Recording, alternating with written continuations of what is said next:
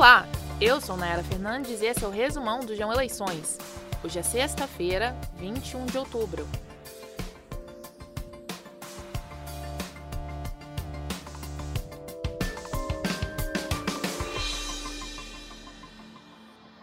O TSE começa a julgar, a partir da meia-noite de hoje, a decisão que deu 164 direitos de resposta para Lula dentro do horário eleitoral gratuito de Bolsonaro. Ontem à noite, a ministra do TSE, Maria Cláudia Buchianeri, voltou atrás de uma decisão que ela mesma tinha tomado. Aceitou um recurso da campanha de Bolsonaro e suspendeu a inserção imediata das respostas de Lula. Ela levou o caso para análise de todo o tribunal. Por causa disso, o presidente do TSE, o ministro Alexandre de Moraes, resolveu mandar o caso no plenário virtual. Nesse plenário, os ministros depositam seus votos de forma virtual e não precisam se reunir em uma sessão presencial. Com o plenário virtual aberto, os ministros terão 24 horas para decidir sobre os direitos de resposta de Lula. O TSE resolveu fazer essa sessão extraordinária virtual para que a análise do caso seja feita de forma mais rápida. Isso porque a próxima sessão presencial do TSE é só na terça-feira da semana que vem, no dia 25. O horário eleitoral gratuito no rádio e na TV termina no dia 28, daqui a uma semana. Alexandre de Moraes, presidente do TSE, mandou o YouTube e o Twitter retirarem do ar uma postagem feita pelo cantor latino com uma fake news sobre Lula. Na mensagem, Latino insinuou que, se Lula for eleito, meninos e meninas passariam a frequentar o mesmo banheiro nas escolas. Na decisão, Moraes disse que a publicação busca desinformar a população sobre o que chamou de tema sensível. Instagram colocou um selo de informação falsa no vídeo do pastor André Valadão, que nessa semana disse que foi obrigado pelo TSE a se retratar publicamente sobre as falas contra Lula e o PT. O TSE disse que não há nenhuma decisão que tenha obrigado o pastor a fazer essa retratação nas redes. O jogador Neymar repostou o vídeo de Valadão nos stories e também teve a publicação marcada como falsa pelo Instagram.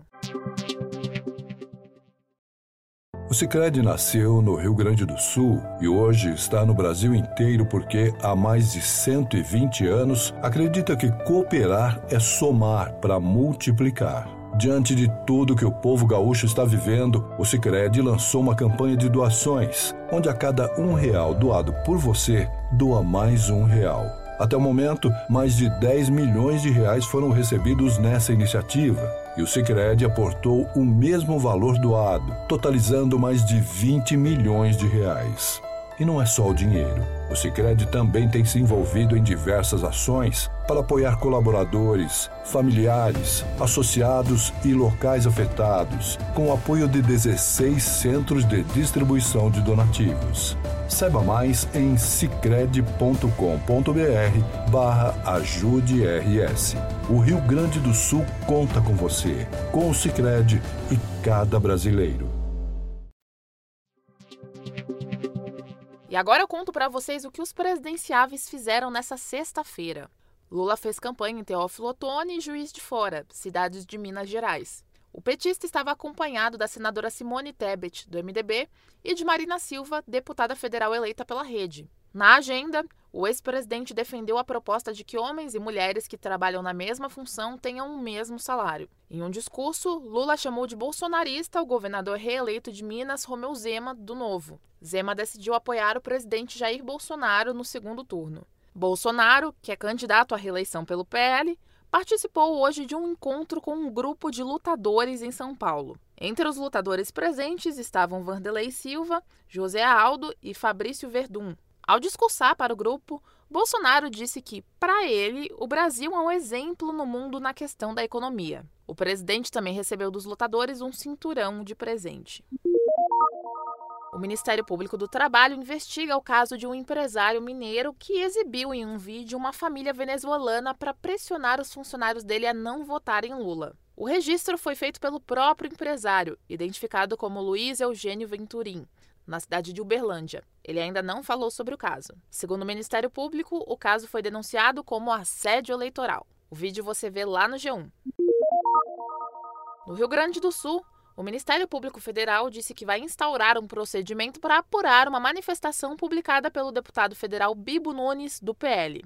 No vídeo postado nas redes do deputado no dia 9 de outubro, Bibo Nunes disse que estudantes das universidades federais das cidades de Santa Maria e Pelotas deveriam ser queimados vivos.